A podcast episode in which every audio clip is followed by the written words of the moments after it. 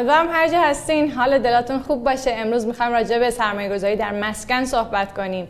قبلا اینطوری بود که پدر مادرهای ما اگر می‌خواستن یه خونه بخرن بعد از 10 سال 15 سال اگر پس انداز می‌کردن بالاخره می‌تونستن خونه بخرن. اما الان اوضاع جوریه که فکر می‌کنم برای خرید یک خونه تو همسن و سالهای من خیلی دچار مشکلن و احتمالا برای خیلی هاشون خرید خونه آرزو شده. داستان جایی خیلی بد میشه که وقتی وارد مشاور املاک میشی میگه که خانم بشین همون جایی که هستی به خاطر اینکه قیمت ها خیلی رفته بالا. در واقع بانک مرکزی اون اعلامی که در بر ماه انجام داده گفته که متوسط قیمت مسکن در تهران متری 24 و 700 یعنی اگر ما بخوایم که خونه 50 متری بخریم باید یک میلیارد و 250 هزار تومان حدوداً پول بدیم. البته که خبرهایی رو من امروز میخوندم که نوشته شده بود رشد سرعت رشد قیمت مسکن افت کرده و احتمال داره پایین بیاد.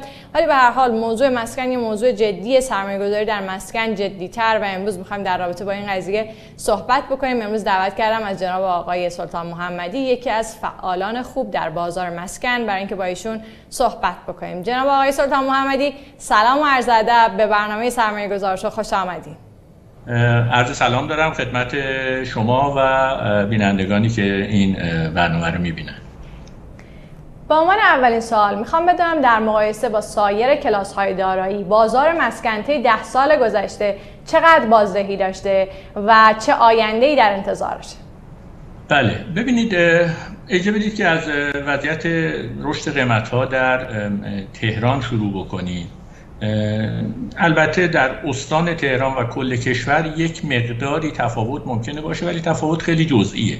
آمارای تهران دقیقتر و قابل اتکاتره و توی دوره طولانی تری داریم. در طول ده سال گذشته رشد قیمت مسکن در تهران سالیانه حدود سی درصد بوده. این در حالیه که ما تورم حدودا 22 درصدی داشتیم. یعنی به این معناست که رشد حقیقی قیمت مسکن سالانه 8 درصد بوده. اگه اثر تورم رو خارج بکنیم 8 درصد نسبت به تورم به طور متوسط در طول این سالها مسکن پیشی گرفته. وقتی به زمین می‌رسیم این عدد می‌رسه به 34 درصد. یعنی رشد قیمت زمین نسبت به تورم عدد نگران کننده حدودا 12 درصد سالیانه که خب در مقیاس تجمعی عدد بزرگی خواهد ولی اجاره کم و بیش هم پای تورم جلو رفته. شاید هم حتی اندکی کمتر از تورم. یعنی در حالی که تورم 22 درصدی داشتیم اجاره حدود 21 درصد بوده. به نظر می‌رسه که اجاره به اندازه زیادی با درآمدها خودش هماهنگ می‌کنه چون مردم باید توان پرداخت اجاره رو داشته باشن. ولی در مورد قیمت مسکن و زمین مثل سایر دارایی سرمایه‌ای خب رشد شتابانتری نسبت به تورم داشتیم. در بورس که میایم این شکاف باز بیشتر میشه نسبت به تورم. و در مثلا در طول همین ده سال گذشته سهام سالیانه به طور متوسط 56 درصد رشد داشته. که خیلی شدیدتر از مسکن بوده. دلار هم سالیانه حدودا 38 درصد رشد داشته. یعنی او هم دلار هم از مسکن پیشی گرفته. این البته وضعیت ده سال گذشته است. وقتی افق زمانی رو عوض می‌کنیم خب این اعداد تغییر می‌کنه. در افق طولانی تر این اعداد رشد قیمت مسکن و دلار و سهام کاهش پیدا می‌کنه. مثلا برای افق سی ساله مسکن حدودا 5 درصد بالای تورم بوده. و شاخص حدودا بالای 20 درصد. وقتی افق رو کوتاهتر می‌کنیم افق دو ساله گذشته می‌کنیم باز اعداد به طور معناداری متفاوت میشه. در طول دو سال گذشته می‌دونیم که شاخص سهام حدود ده برابر نزدیک به ده برابر شده. قیمت مسکن حدودا چهار برابر شده در شهر تهران. قیمت زمین البته مسکن هم حدودا سه برابر. در طول دو سال گذشته. اگه بخوایم افق رو محدود بکنیم. بنابراین می‌تونیم جمعندی بکنیم که این رشد شتابان بوده و شکاف بین دارایی سرمایه و تورم در طول یکی دو سال گذشته خیلی بیشتر شده و به نظر میاد که این رشد شتابانی داشته که نگران کننده است و توضیحش چندان آسان نیست. درسته. یکی از سوالاتی که این وسط وجود داره اینه که اگر ما همین الان تصمیم بگیریم به هر حال در بازار مسکن ورود بکنیم کدوم یکی از اشکال اشکال مسکن رو باید خریداری بکنیم؟ آیا باید زمین بخریم یا مغازه بخریم یا آپارتمان بخریم؟ بازه کدوم یکی از اینها بیشتر و بهتر بوده؟ بله. ببینید وقتی صحبت از سرمایه گذاری تو بازار مسکن بکنیم اول اینو جدا بکنیم که یه سرمایه گذاری ساخت و ساز و تولید مسکن داریم. یه سرمایه گذاری خرید و نگهداری و اجاره دادن مسکن. این دوتا با هم متفاوته. بازدهیشون هم متفاوته ریسکاشون هم متفاوته. خب ما فعلا اون بحث ساخت و ساز کنار می‌ذاریم و روی پست شما تمرکز می‌کنیم که فرد رو برای می‌ذاریم. فردی یک خونه ای رو گرفته و می‌خواد که ببینه که افزایشش به چه ترتیب هست و چه اجاره چه درآمدهایی از محل اون داره. ببینیم مثل دارایی دیگری ما فرضمون بر اینه که در واقع تنزیل جریانات نقدی آینده یا به عبارت دقیقتر امید ریاضی تنزیل جریانات نقدی آینده قیمت اون محصول رو قیمت اون کالا دارایی سرمایه‌ای رو مشخص می‌کنه. به حال وقتی وارد مسکن میشیم این درآمدی که از مسکن به دست میاد درآمد اجاره است در واقع. خب این همونجور که خب به حال همه مستحضر هستن میزان بازدهی رابطه در واقع وسیقی داره با میزان ریسک. هرچه ریسک بالاتر میره انتظار بازدهی هم بیشتر میشه. در بین این داراییایی که شما فرمودید بین زمین مسکن و ارز کنم واحد تجاری خب اگه بخوایم یه مقایسه ای انجام بدیم رشد قیمت زمین خیلی بیشتر از مسکن بوده. این تفاوت در طول چند سال گذشته حدودا بالای 5 درصد بلکه به 8 درصد رسیده. قبلا فاصلهشون کمتر بود حدود دو درصد بود ولی این فاصله مرتب بیشتر شده. یعنی رشد قیمت زمین خیلی بیشتر از رشد قیمت مسکن بوده. ولی باید توجه داشته باشیم که وقتی روی آپارتمان ما داریم سرمایه گذاری می‌کنیم یه درآمد اجاره هم داریم که در حالت زمین اون رو نداریم. درآمد اجاره چقدره؟ حدودا در شهر تهران. این عدد بین 3.5 تا 6.5 درصد سالیانه نوسان می‌کنه. در دوره هایی که در وضعیت رکود هستیم درآمد اجاره می‌رسه به 6.5 درصد. در دوره های رونق بازار مسکن افزایش قیمت ملک این عدد کاهش پیدا می‌کنه. الان در یکی از در واقع کمترین درصدهای تاریخی هستیم نسبت اجاره به در واقع دارایی بخاطر اینکه قیمت مسکن خیلی بالا رفته. اگه بخوایم اینو مثلا نسبت P به E رو در نظر بگیریم باید P به R رو در نظر بگیریم که قابل مقایسه باشه با P به E در بازار سهام. الان حدودا رسیده به سی.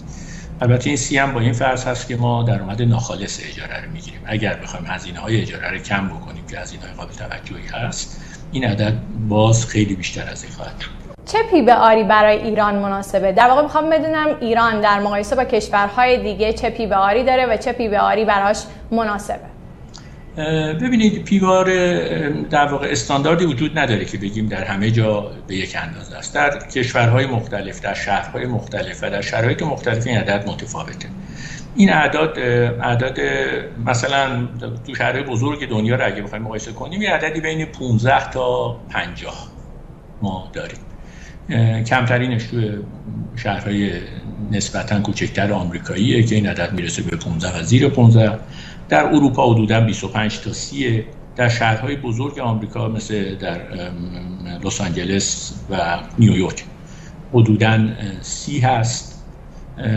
و در استانبول عدد 50 رو داریم که بالاترین تو دنیا. در ایران هم این عدد حدودا بین 12 تا 25 اینا نوسان می‌کرده. 13 تا 25 حدودا.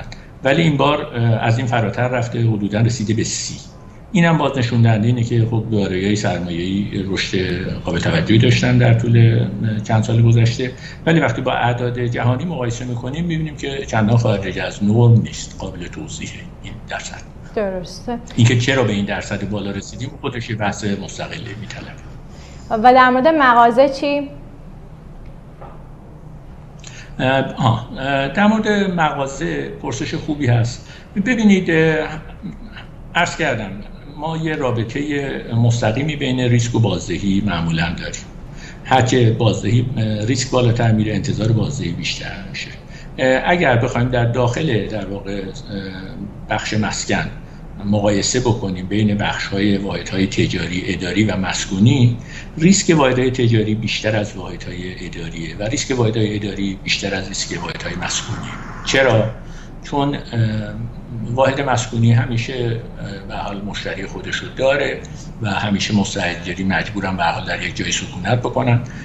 میزان تقاضا تقریبا ثابت نوسان زیادی نداره در کوتاه مدت. ولی واحدهای تجاری تابع در واقع چرخه های تجاری هستن و در یه مقاطعی ممکنه وضعیتشون خیلی بحرانی بشه مثل وضعیتی که الان درش هستیم. به علت رکودی که هست واحد تجاری وضعیت خوبی ندارن. خیلی از واحد تجاری در پاساژهای بزرگ تهران خالی هستن. البته یه عامل دیگه هم خب باعث شده که این بحران به وجود اومده و افزایش زیاد در واقع واحد تجاری تو ایران هست که در سطح شهر تهران گفته میشه به هر چهار خانوار ما یک واحد تجاری داریم. اینه که خب میزان عرضه خیلی زیاد شده. تقاضا به اون اندازه نتونست رشد کنه به دلیل رکودی که داشتیم ممنوعیت واردات و شرایط ارزی که داریم. به حال در مقطع کنونی وضع تجاری چندان خوب نیست ولی علل اصول اگر بخوایم مثلا مقایسه کنیم اگر به طور متوسط سالیانه بخش مسکونی 5 درصد بازدهی اجاره داشته باشه واحد اداری حدودا 6 درصد خواهد بود واحد تجاری حدودا 7 درصد تا 8 درصد. ولی الان این نسبت برقرار نیست و واحد تجاری وضعیت خوبی نداره چشم انداز خوبی هم به نظر نمیاد داشته باشه. درسته. شما پروژه های مشارکت در ساخت اشاره کردین و خب این روزها خیلی این قضیه رایج شده. برای من سوال, سوال اینه که چه ریسک هایی داره و آیا این بازدهیش بیشتر از بازدهی انواع مختلف مسکنه یا خیر؟ بله. خب ببینید اولا مقایسه بکنیم پروژه ساخت و ساز رو با در واقع نگهداری مسکن و اجاره دادنش. خب وقتی ما وارد ساخت و ساز میشیم در واقع خب یه عملیاتی رو داره سازنده انجام میده. به ازای این عملیات ریسکی رو تحمل می‌کنه و طبیعتا انتظار بازدهی بیشتری هست و همینطور هم هست. معمولا پروژه های ساخت و ساز و تولید مسکن نسبت به نگهداری مسکن سالانه یه حدود 10 تا 20 درصد بازدهی بالاتر دارن. یعنی اونایی که سازنده هستن و در این بازار به طور حرفه‌ای کار می‌کنن و در واقع توانایی انجام پروژه تو مقیاس قابل قبول رو دارن. اینا معمولا سالانه حداقل 10 درصد ولی به طور متوسط 15 تا 20 درصد بعضا حتی ممکنه بالاتر از این هم بازدهی داشته باشن. مازاد بر تورم و مازاد بر در واقع افزایشی که قیمت ملک داره. بنابراین سود ساخت و ساز خب همیشه طبیعتا بیشتره. میایم حالا مقایسه می‌کنیم پروژه ساخت و سازی که فرد خودش زمین رو تهیه کرده داره می‌سازه یا پروژه ساخت و سازی که فرد میره مشارکت می‌کنه. اگر منظور این هست خب علل اصول باز چون پروژه مشارکت ریسک بیشتری داره ریسک شراکت وارد میشه و این محدودیت هایی رو تحمیل می‌کنه بر سازنده طبیعتا باز انتظار بازدهی بالاتر میره. معمولا سود مشارکت برای سازنده حتی مقداری بالاتر از سود ساخت و سازه ولی خب به ازای اون ریسک شرکت رو هم خواهد داشت. درسته. ولی برای مالکی اگر بخوایم مقایسه بکنیم خب مالکین هم سود قابل قبولی می‌برن در مقایسه با اینکه بخوام واحدشون رو بفروشن و یا زمینشون رو بخوام بفروشن خب باز در حالت مشارکت سود بهتری رو دارن. سود بالاتری رو دارن ولی سود سازنده معمولا یه مقدار بیشتری طبیعه به دلیل اینکه ریسک بیشتری تحمل می‌کنه و عملیات دشوارتری رو باید به نتیجه برسونه. درسته. یکی از سوالات مهم اینه که اگر خواستیم وارد بازار مسکن بشیم چه نوع مسکنی بخریم؟ مسکنهای کوچک بهترن یا مسکنهای بزرگ؟ مسکنهایی رو بخریم که در تهرانن یا مسکنهایی رو بخریم که در هواشی و حاشیه های تهرانن؟ ولی انتظار میره که در آینده رشد خوبی رو تجربه بکنن. یعنی در واقع می‌خوام بدم حتی اگر در تهران بخوایم یه مسکنی رو خریداری بکنیم آیا شمال تهران بخریم یا جنوب تهران یا شرق یا غرب؟ بله. ببینید به این پرسش دو گونه میشه جواب داد. یکی اینکه توی مقطع کوتاه مدت بخوایم نگاه بکنیم. مثلا بگیم در وضعیت فعلی چجوره خب ممکنه که در مقایسه قیمتی به نتیجه برسیم که خب سرمایه‌گذاری روی بخشی منطقی تره با توجه به مجموعه شرایطی که اقتصاد داره. ولی اگه بخوایم روند دراز مدت رو نگاه بکنیم واقعیت اینه که تفاوت قابل توجهی بین این سرمایه گذاری ها دیده نمیشه. یعنی آمارهایی که ما در دست داریم آمار شهر تهران رو داریم آمار استان تهران رو داریم و آمار کل کشور شهرهای کل کشور. وقتی رشد قیمت ها رو نگاه می‌کنیم تقریبا اینا با هم همسو هستن. یعنی تفاوت قابل ملاحظه بین شهر تهران و حومه تهران و همینطور بین استان تهران و سایر استانهای کشور دیده نمیشه.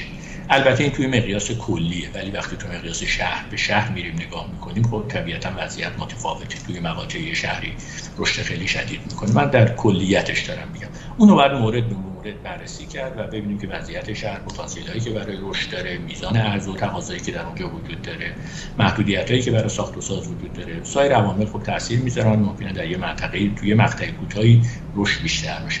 ولی علل اصول ما نمی‌توانیم یک نتیجه گیری بکنیم که مثلا سود سرمایه‌گذاری در شهر تهران بیشتر از اون مشه یا حومه تهران با استانهای مختلف تفاوت قابل ملاحظه ای دارن این تو مقیاس کلی مقایسه بود بین تهران و سایر شهر. ولی اگه بخوایم تو سطح تهران رو نگاه بکنیم خب همونجور که انتظار میره رشد قیمت ها در مناطقی از تهران که پتانسیل بهتری برای رشد دارن و زیر ساخت های بهتری داشتن و کیفیت بالاتری داشتن بیشتر بوده. به طور مشخص اگر بخوام نام ببرم مناطق یک دو پنج بالاترین رشد رو تو تهران داشتن. مناطق سه بیست و دو و منطقی که باز پتانسیل های خوب برای رشد داشتن اینها هم در واقع رشد قابل توجهی داشتن. ولی بافتای فرسوده مناطق بافتایی از جنوب شهر تهران بافتای قدیمی تر که امکان نوسازی نداشتن اونها رشدشون کمتر بوده. بنابراین توصیه که میشه کرد اینه که برن به سمت بافتایی که نوسازتر هست. امکان رشد و توسعه زیر ساختا وجود داره و یا از گذشته زیر ساختای قوی تری داره مثل منطقه یک که بعد از طبیعت و کیفیت بالاتری برخوردار بوده. خب اونجا هم رشد قابل توجهی داره و خب البته مسئله تراکم سایر مسائل هم باید در نظر گرفت. ولی در مجموع میشه گفت که مناطق شمال و شمال غرب تهران به طور عمومی رشد بیشتری رو تجربه کردن در طول سالیان گذشته. این در مورد مسکن که گفتین ابعاد مسکن هم صادقه یعنی کوچیک باشه یا بزرگ باشه بازم در بلند مدت هیچ تاثیری نداره. این همه؟ اینم پرسش خوبی هست. بله پرسش خوبی است خب خیلی تصورشون اینه که واحدهای کوچیک رشد بیشتری می‌کنن به خاطر اینکه خب تقاضا براشون بیشتر هست. بعضی هم معتقدن که واحد های خیلی بزرگ رشد بیشتری داره. این که تو مناطق ممتاز تهران مناطق با کیفیت بالا معمولا علاقه سازنده به عرضه واحد های بزرگ چند صد متری حتی هست. واقعیت اینه که حداقل تا اونجایی که بنده مطالعه کردم و مقایسه کردم اعداد رو ما تفاوت معناداری نمی‌تونیم بین رشد قیمت واحدها و متراژ اونها ببینیم. نمی شود گفت که رشد واحد های مثلا 50 متری بیشتر از 100 متری بوده یا 100 متری بیشتر از 200 متری بوده یا بالعکس این بستگی داره که در واقع خود کیفیت واحد و شرایط منطقه تاثیر بیشتری داره. باید دید که برای اون ملک به خصوص در اون شرایط چه واحدی طالب بیشتری داره و وضعیت ابعاد ملک اجازه برای ساخت چه نوع واحدی میده که کیفیت بالاتری داشته باشه. به طور پیشفرض نمیشه گفت که حتما ما واحد کوچیک بسازیم یا بزرگ بسازیم. البته منطقه به منطقه هم خب طبیعتا فرق می‌کنه. مناطقی که خب طبقات مرفه نشین هستن خب تقاضا برای واحدهای بزرگ بیشتره. مناطقی که طبقات متوسط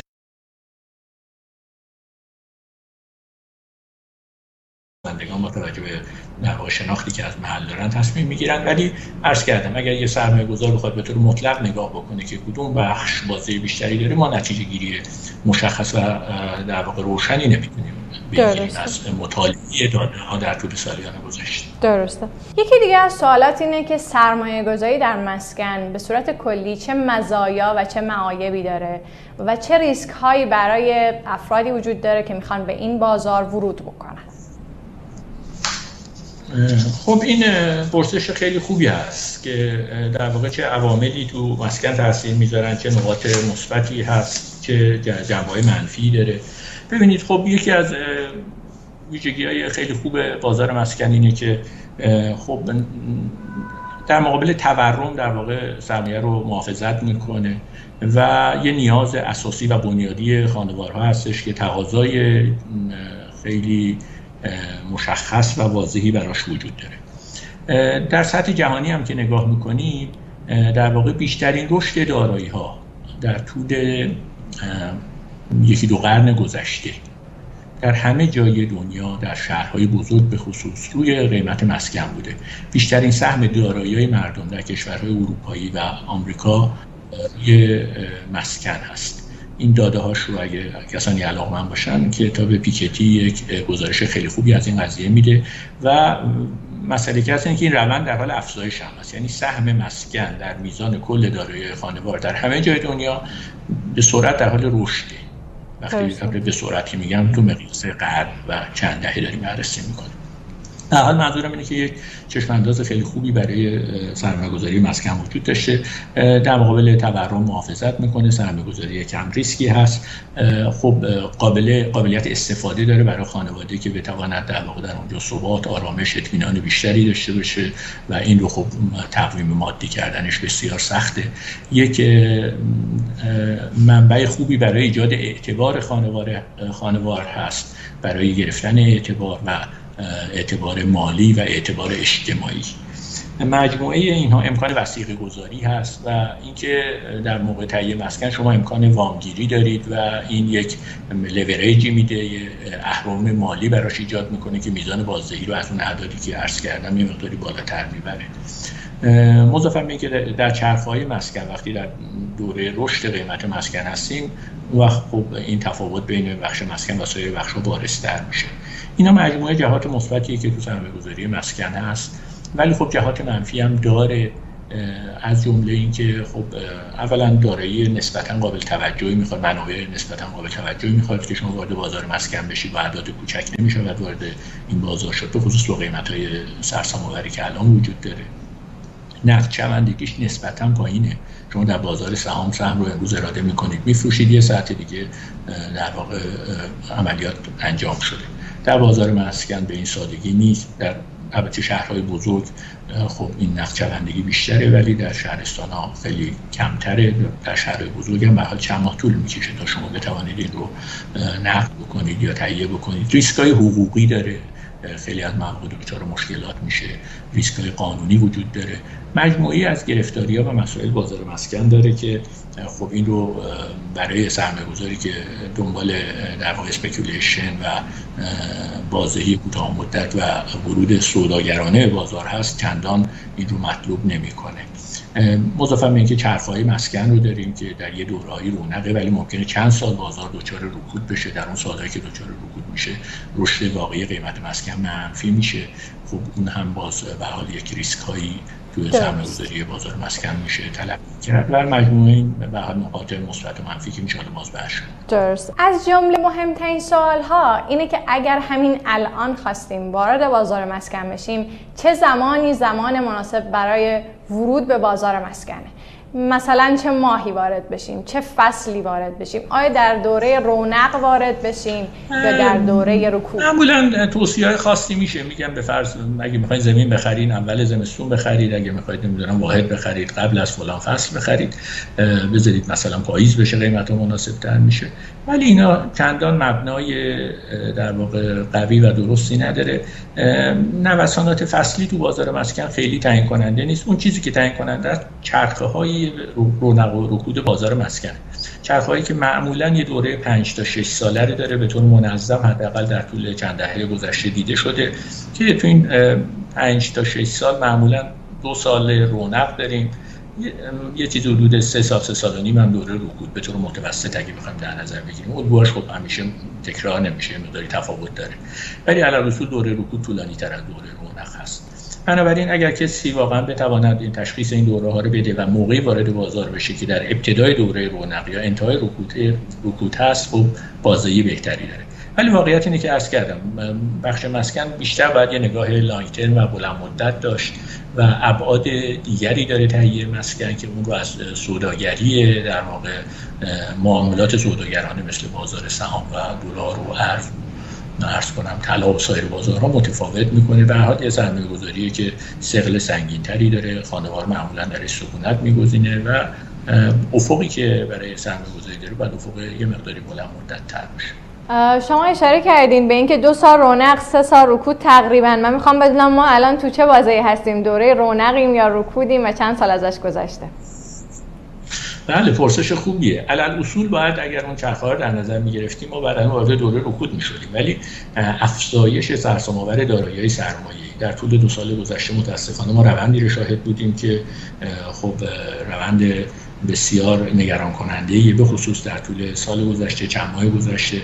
هم میزان تورم خب افزایشی بوده. در سه ماه گذشته ما حدود 12 و 7 درصد تورم داشتیم. تورم که اعلام شده. خب این حساب بکنید که اگر بخوایم ما سالیانه با این روند جلو بریم به های خیلی بالاتر شاید که 50 درصد برسیم. امیدواریم که بتوانم کنترل بکنن بازار سهام رو عرض کردم.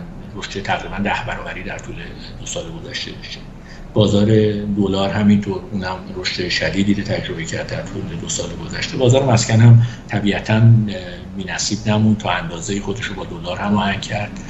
بنابراین اون رکود دیده نمیشه.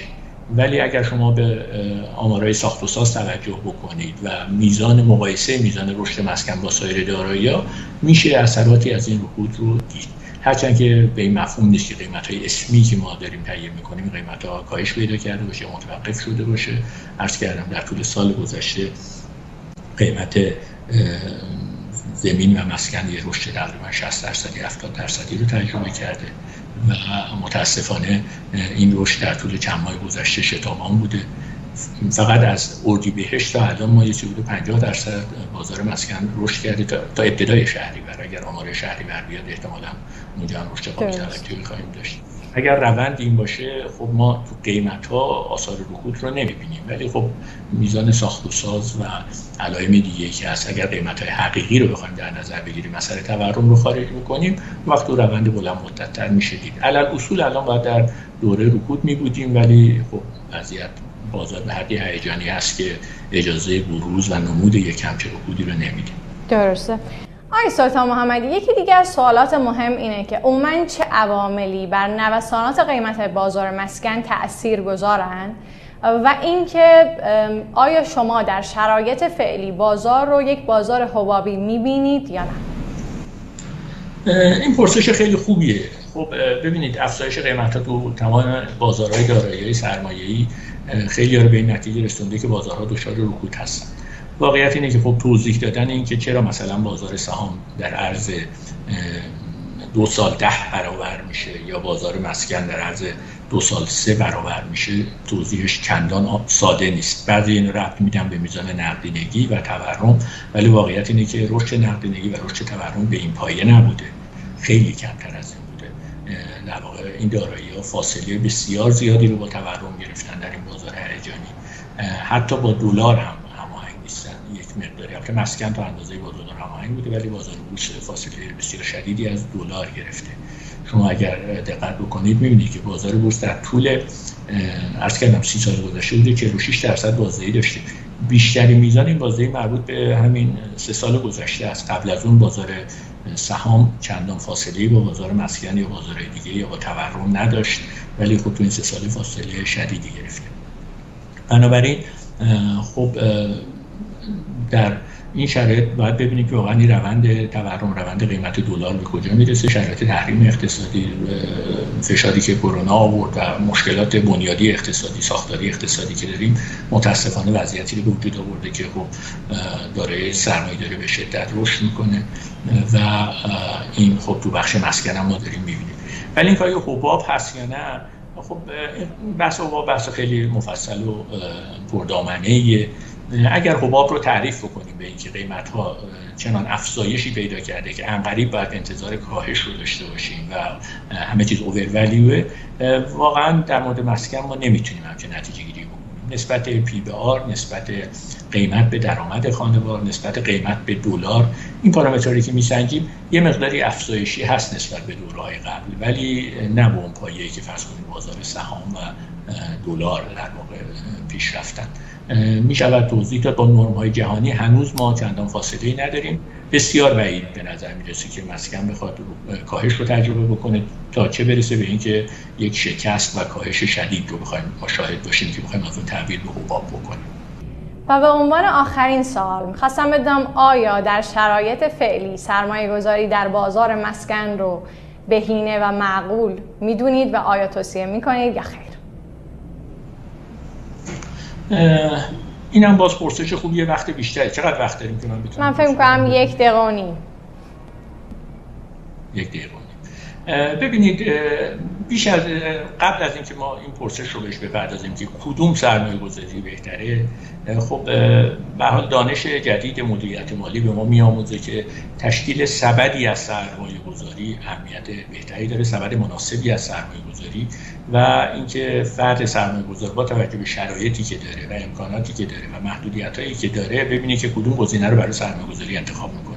همه های سرمایه گذاری ممکنه جذاب باشن طلا سهام مسکن و اینها می‌تونن یه جایگاهی در سبد بهینه خانوار داشته باشن. وقتی منابع خانوار محدود خود طبیعتا به نظر من مسکن باید در اولویت باشه. وقتی منابع افزایش پیدا می‌کنه می‌تونه بخشش رو ببره به حوزه های دیگه. اون چه ترکیبی از این رو پیدا بکنه این خب بستگی داره به شرایط فرد و میزان ریسک پذیری. ولی علل اصول وقتی داراییایی که هم بستگی کامل با هم ندارن مثل سهام، مسکن و دلار اینا رو با هم تلفیق می‌کنید. به نسبت مناسبی به بازه بهتری می‌گیرید. این چیزیه که دانش مدیریت پورتفوی جدید به ما میآموزه که می‌شود با در واقع ترکیب مناسبی از دارایی سرمایه‌ای در هر سطحی از ریسک میزان بازدهی رو بهینه کرد و افزایش داد.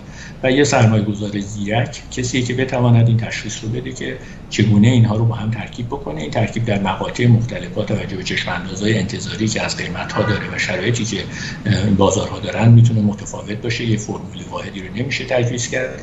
مورد به مورد باید اینا رو بررسی کرد. ولی علل اصول توصیه که می‌تونم بکنم اینه که چشمشون رو به هیچ کدوم از این کلاس های دارایی نبندن. همه اینا رو در نظر داشته باشن و ببینن که با توجه به شرایطشون کدوم یک می‌تونه برای اینکه سهم بیشتری رو تو سبدشون داشته باشه کاندیدا بشه درسته.